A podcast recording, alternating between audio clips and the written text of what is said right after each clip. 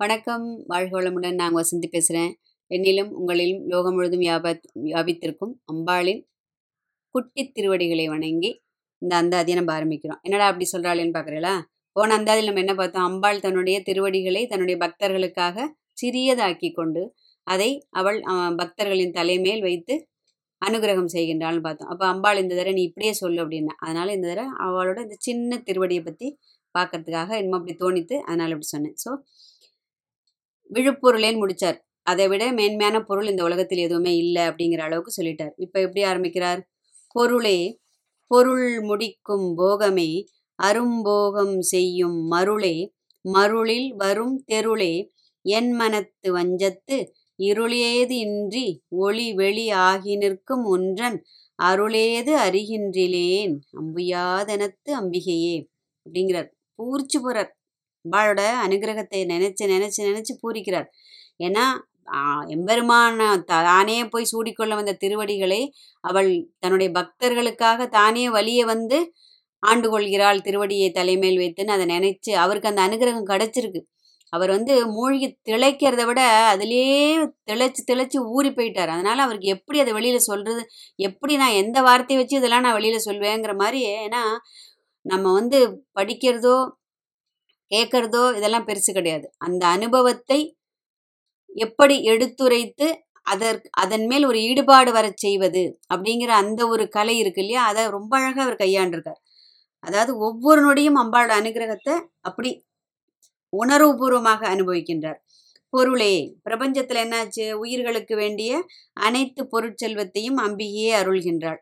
இல்லையா? அவளே அந்த பொருளாகவும் இருக்கின்றாள். நம்ம தான் நினச்சிட்டு இருக்கோம் நம்ம என்னமோ நான் தான் சம்பாதிக்கணும். நான் இல்லாட்டா எதுவும் நடக்காது. பூனை கண்ண முடிண்டா பூலோகம் இருண்டு போய்டுன்னு நம்ம ஜஸ்ட் ஒன்று ஜஸ்ட் ஒரு நிமிஷம் நினச்சி பார்த்தோம்னா நம்ம இந்த பூமியில் விழும்போதே பூமியில் விழுந்து இந்த வெளியில் வந்துட்டோம். அம்மாவோட யோனிலேருந்து நம்ம வெளியில் வந்துட்டோம் அப்படின்னா உடனே நமக்கு இது மூணும் கிடச்சிருது. எது?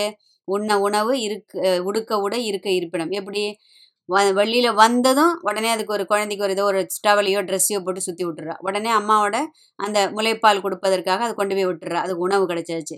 அழகாக கொண்டு போய் ஒரு தொட்டிலையோ இல்லை கட்டிலையோ கொண்டு பக்கத்தில் நல்லா அணப்பாக படுக்க வச்சிடறா. ஸோ இருப்பிடம். இது மூணும் அம்ப அப்போ அப்போ கொடுத்தவளுக்கா நம்மளோட மரணம் வர நம்மளை பார்த்துக்க தெரியாது. கண்டிப்பாக பார்த்துப்பான் ஆனால் நம்ம நினச்சிட்டு இருக்கோம். நம்ம தான் எல்லாம் செய்கிறோம்னு சொல்லிட்டு. ஸோ பொருட்செல்வம் வந்து ரொம்ப அத்தியாவசியமானது தான் பொருள் இல்லாருக்கு இவ்வுலகம் இல்லைன்னு திருவள்ளுவர் சொல்றாரு இல்லையா? வியாகியானர்கள் எவ்வளோ அழகாக சொல்கிறார் அதாவது பொருள் இல்லாருக்கு இவ்வுலக வாழ்க்கை அதாவது இகலோக வாழ்க்கை சிறப்பாக அமையாது. அதே போல் அருள் இல்லாருக்கு பரலோக வாழ்க்கை சிறப்பாக அமையாது அப்படின்னு ரொம்ப க்ளீனாக எழுதி வச்சுட்டா வியாகியானர்கள் இப்போ அதுலேருந்தே பொருள் சம்பாதிக்கிறோமோ என்னமோ அருள் கண்டிப்பாக சம்பாதிக்கணும் இல்லையா? இப்போ அவளே செல்வமாக இருக்கின்றாள். லலிதா சகசநாமம் என்ன சொல்றது? வசுதா அப்படின்னு சொல்றது அவளை இல்லையா? அவள் பொருட்செல்வமாகவும் அதைவிட உயரிய ஞானம் என்னும் மெய்ப்பொருளாகவும் அவளே விளங்குகின்றாள். பொருள் முடிக்கும் போகமே. பொருளை சேமித்து வச்சா மட்டும் போருமா? அதை ஈட்டினால் மட்டும் போதுமா? அதை நல்ல வழியில் செலவு பண்ண வேண்டும்.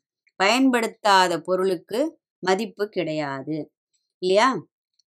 அந்த போகமாகவும் அம்பிகை இருக்கின்றாள். போகம்னா என்ன? நுகர்தல் அனுபவித்தல்.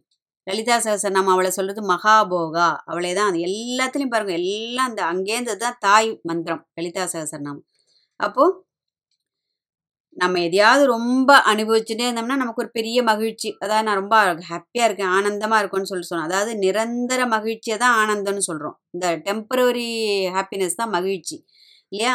அப்போ அதை அகத்தில் உள்ளில் உள்ளுணர்வாக அனுபவிப்பது வந்து ரொம்ப கம்மி. ஆனால் இந்த புற வாழ்க்கையில் அந்த வெளி உலகில்னு சொல்கிறோம் இல்லையா அந்த போகத்தில் தான் நம்ம என்ன பண்ணுறோம் அந்த அந்த விஷயங்களில் தான் அந்த போகத்தை நாம் தேடுறோம் வெளி விஷயங்களில். அப்போ அந்த அளவு கடந்த அந்த ஒரு போகம் என்ன ஆகிடுறது ஒரு விதமான போதையை கொடுத்துருது இல்லையா? பணம் ஜாஸ்தியாச்சுன்னா ஒரு அவ அது ஒரு அது விதமான மயக்கத்தை கொடுக்கும். அறிவு ஜாஸ்தியாச்சுன்னா அது ஒரு விதமான மயக்கத்தை கொடுக்கும். எதுவுமே அப்படிதான்.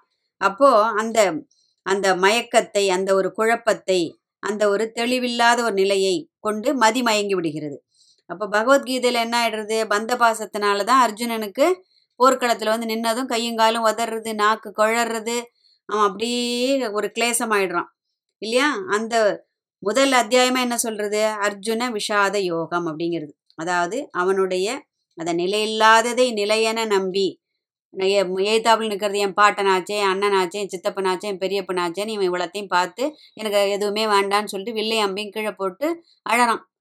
அதனால தான் கிருஷ்ணன் உடனே பகவத்கீதை உபதேசம் பண்ணுறாரு நம்ம பார்க்குறோம். அதாவது நிலையில்லாததை நிலையானது என்று நம்பி ஏற்படும் குழப்பம் மயக்கம் அந்த நிலை தான் மருள்னு பேர். சரியா? அந்த அது மாயைன்னு கூட வச்சுக்கலாம். மாயினால் தான் அது வருது. லலிதா சகசனம் என்ன சொல்லுது? அம்பிகையே மகாமாயா அவளே மாயையாகவும் இருக்கின்றாள் இல்லையா? அரும்போகம் செய்யும் மருளே. அளவு கடந்த போகமே அந்த மதிமயக்கத்தை ஏற்படுத்தி துன்பத்தை உண்டு பண்ணி அந்த ஒரு குழப்ப நிலையை கொடுக்கிறது. சரியா? அந்த பொருள் இல்லாதவற்றை பொருளென்று உணரும் மருளானாம் மா மானா பிறப்பு. பொருளல்லவற்றை பொருளென்று உணரும் மருளானாம் மானா பிறப்பு அப்படின்னு சொல்லிட்டு வள்ளுவர் சொல்லியிருக்காருன்னு இங்கே வியாகியானர்கள் அழகாக இந்த குரலை வந்து மேற்கோள் காட்டியிருக்கா. ஏன்னா போகம் அப்படிங்கிற அந்த சொல் இருக்கு பார்த்தல அதுக்கு எதன் மூலம் இந்த ஐம்புலன்களும் எதது? மனம் புத்தி சித்தம் அகங்காரம் சரீரம் இதெல்லாம் ஒன்றோடொன்று. அது அப்படி முறையா ஒன்று இதை அது ஒரு இணைந்த ஒரு வழியில் தோன்றுவதை எதெல்லாம் எப்படி அனுபவிக்கிறது அப்படின்னு சொல்லிட்டும் அதுக்கும் ஒரு கொடுத்துருக்கா. என்னன்னாக்க உடல் எப்படி அனுபவிக்கிறதா? பிணி நோயாக அனுபவிக்கிறது. உள்ளம் எப்படி அனுபவிக்கிறது? மகிழ்ச்சி துக்கம் இது ரெண்டையுமே அனுபவிக்கும் உள்ளம். அறி சாரி அறிவு எப்படி அனுபவிக்கிறது? குழப்பம் தெளிவு. ஆன்மா எப்படி அனுபவிக்கிறதா? அடிமை ஆளுமை. ஸோ இது இதை இது போல இது போல அனுபவிக்கிறது அப்போ அந்த மருளில் வரும் தெருளை.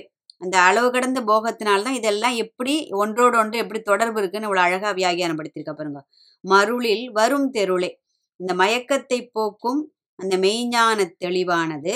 எப்படி அர்ஜுனனுக்கு குழப்பம் வந்தபோது என்ன பண்ணான் அவனை கன்றாக வைத்து கிருஷ்ணர் வந்து பகவத்கீதையை இந்த லோகத்திற்கு உபதேசித்தார். அந்த குழப்பம் தெளிந்தால்தான் தெளிவு பிறக்கும். ஏன்னா அம்பாள் என்ன பண்றா? தன்னுடைய ஜீவராசிகளான தன்னுடைய குழந்தைகளோட இச்சைப்படி அந்த போகத்தை என்ன பண்ணிடுறா? அனுபவிக்க பண்ணிடுறா. செல்வத்தையும் கொடுத்து அந்த போகத்தையும் கொடுத்து அனுபவிக்க செய்து அதன் விளைவாக ஏற்படும் அந்த மருள் எது? துன்பம். அதை போக்கும் ஞானமாகவும் அம்பிகை இருக்கின்றாள். அதுதான் ரொம்ப முக்கியமா புரிஞ்சுக்கணும். என்னடா இது? எல்லாமே அவ தான் அப்படின்னா. ஆமா எல்லாமே அவளுடைய மாய விளையாட்டு தான். ஏன்னா அவளுக்கு இல்லைன்னா அந்த பிரபஞ்ச தொழில் நடக்காது இல்லையா? அந்த அவ விளையாட்டு அதனால தான் அவள் பேரே லலிதா அப்படி ஜஸ்ட் லைக் தட் ஒரு எப்படி ஒரு குழந்தை பொம்மை குட்டியை வச்சுன்னு விளையாடுறதோ அந்த மாதிரி நம்மளை வச்சுட்டு அம்பாள் விளையாடின்னு இருக்கா இல்லையா?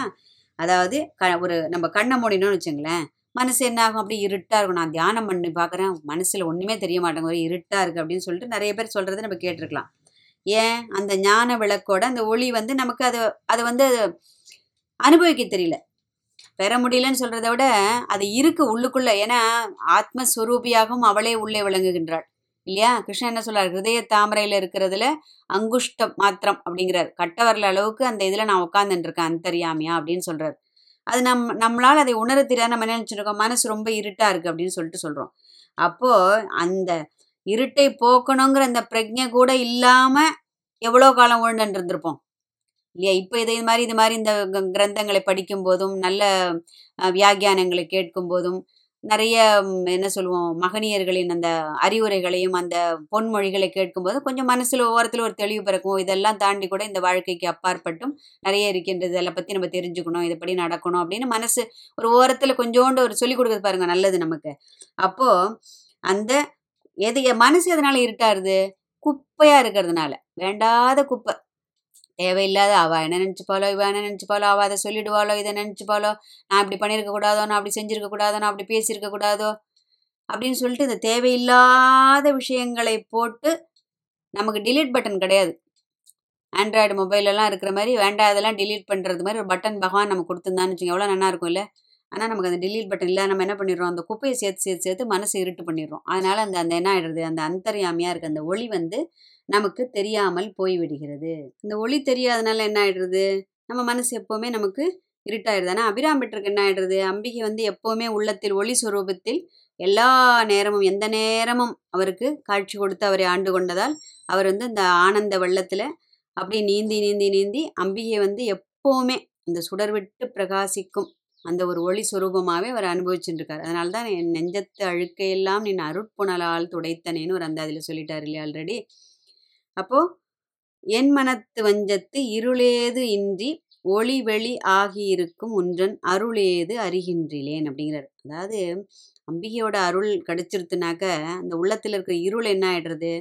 சுத்தமாக அந்த ஞான ஒளியினால் அந்த இருட்டானது அந்த அந்தகாரமாகிய அந்த இருட்டானது விளக்க விலகி விடுகிறது.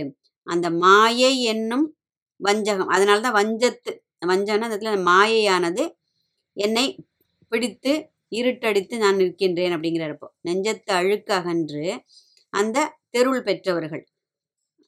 எது? ஒளி வெளி அப்படின்னாக்க அந்த ஆகாச சுரூபத்தை சொல்றார். ஆகாசமாக நின்று அம்பிகை நீக்கமர எங்கும் நிறைந்து நிற்கும் அந்த காட்சி கொடுத்து அந்த ஆனந்த வெள்ளத்தில் அவர் மிதக்கிறத அழகா சொல்கிறார் என் மனத்து வஞ்சத்து இருளேதுமின்றி ஒளிவெளி ஆகி இருக்கும் ஒன்றன் அருள் ஏது? நீ எப்படிலாம் சொன்னியம்மா எனக்கு வந்து நான் இதை அனுபவிச்சதுல எனக்கு இதை எப்படி சொல்றதுன்னு கூட எனக்கு தெரியலையே. அதாவது என்ன எல்லாத்தையும் எல்லா விதமான அந்த ஞான சொரூபமாக எனக்கு நீ காட்சி கொடுத்து என்னை ஆண்டு கொண்டதால் அதை எப்படி சொல்றதுன்னு கூட எனக்கு நான் நான் வரலையே அப்படிங்கிறார். அதாவது வாய் குழறுகிறதே எனக்கு அதை எடுத்து சொல்ல வார்த்தைகள் இல்லையே அப்படின்னு சொல்லிட்டு அந்த ஒரு நிலை தடுமாறி அந்த ஒரு ஆனந்த வெள்ளத்தில் மூழ்கியதால் அவருடைய அந்த சுய நினைவு இன்றி அம்பிகையோட இதில் ஒன்றிட கலந்து விட்டதால் அவர் அந்த மாதிரி சொல்றார். உ- அருளே இது அப்படின்னு சொல்லிட்டு அம்புயாதனத்து அம்பிகையே அப்படிங்கிறார் முடிக்கிறச்சு எது? அம்புயாதனத்து அம்பிகைனா ரெண்டு விதத்துல எடுத்துக்கலாம். அம்புய பிளஸ் ஆதனத்து பிளஸ் அம்பிகை. இது இப்படி மூணா பிரிச்சோம்னாக்க அந்த தாமரையை இருப்பிடமாக கொண்டவள் ஆசனமாக ஆதனம்னா ஆசனம். ஆசனமாக உடைய தாயே அப்படின்னு ஒரு பொருள் எடுத்துக்கலாம். இன்னொரு பொருள் எப்படி அப்படின்னு சொன்னாக்க அம்புய பிளஸ் தனத்து பிளஸ் அம்பிகையே அப்படின்னாக்க அந்த மேருமலை சிகரங்களை போன்ற குவிந்த அந்த மென்மையான மார்பகங்களை தாமரை மொட்டு இந்த இடத்துல தாமரை மொட்டு போன்று குவிந்து உள்ள அந்த மார்பகங்களை உடையவளே அப்படின்னு எடுத்துக்கலாம். முதல் வியாகியானம் தான் நிறைய இடத்துல சொல்லியிருக்கு. அந்த தாமரை மலரில் ஆசனமாக உள்ளவள். ஏன்னா அம்பாள் வந்து ல- இதுல லலிதா சகசரநாமத்துல அம்பாள் வந்து ஒரு ஒரு சக்கரத்திலையும் எத்தனை இதழ் தாமரையில இருக்கா அப்படின்னு சொல்லிட்டு ஒரு ஒரு சக்கரமா மூலாதாரத்திலேருந்து பார்த்துன்னு வரும்போது சகசிராரம் வரும்போது சகசிராரத்துல வந்து ஆயிரம் இதழ் அது ஒரு பேச்சுக்கு தான் ஆயிரம் இதழ். கோடிக்கணக்கான இதழ் உள்ள தாமரையில் அம்பாள் சிவசக்தி ஐக்கிய சுரூபமாக காட்சி கொடுக்குறாள்னு சொல்லிட்டு பார்க்குறோம் அப்போது அந்த அதையும் அவர் சொல்லிட்டு அபிராம்பட்டர் வந்து என்ன சொல்கிறாருனாக்க அந்த அம்பிகையோட அந்த தேஜோமயமான அந்த ஒரு ஒளி சுரூபமானது அவருடைய அந்த உள்ளத்தில் இருக்கக்கூடிய அந்த ஆன்ம ஸ்வரூபத்துடன் கூட கலந்து ஒரு பெருங்கடல்ல ஒரு மழை துளி போய் விழுந்து கரைஞ்சு போச்சுன்னா அப்படி இருக்கும்? அப்படியே தான் அம்பிகையின் அந்த அருள் வெள்ளத்தில் தான் கரைந்து போனதாக எழுதியிருக்கிறார் அப்படின்னு சொல்லிட்டு வியாகியானர்கள் ரொம்ப அழகாக அதுக்கு எழுதியிருக்கா. ஸோ ரொம்ப அற்புதமான அந்தாதி. நாமும் அம்பிகையின் திருவடியை வணங்கி அவளுடைய அந்த ஒளி ஸ்வரூபத்தை நம்முடைய நெஞ்சத்திலும் காண வேண்டும். காணணும்னா நம்முடைய நெஞ்சத்தை அப்போ எந்த அளவுக்கு நாம் சுத்தமாக தூய்மையாக அதை பக்தி நிரம்பியதாக வைத்து கொள்ள வேண்டும் அப்படின்னு சொல்லிட்டு நாமளே அதை கணக்கு போட்டு பார்த்து அந்த அளவுக்கு நாம் நம்மை மேன்மைப்படுத்தி கொள்ள வேண்டும் என்ற உயரிய பிரார்த்தனையோடு இதை முடிச்சுப்போம். அடுத்தது வந்து அம்பாளுக்கு அவள் அணியும் அந்த ஆபரணங்கள் அந்த பொருட்களை பற்றி ரொம்ப அழகாக பட்டியல் போட்டு அடுத்தது முப்பத்தி ஏழாவது அந்தாதியில் சொல்ல போகிறார் வாழ்க வளமுடன்.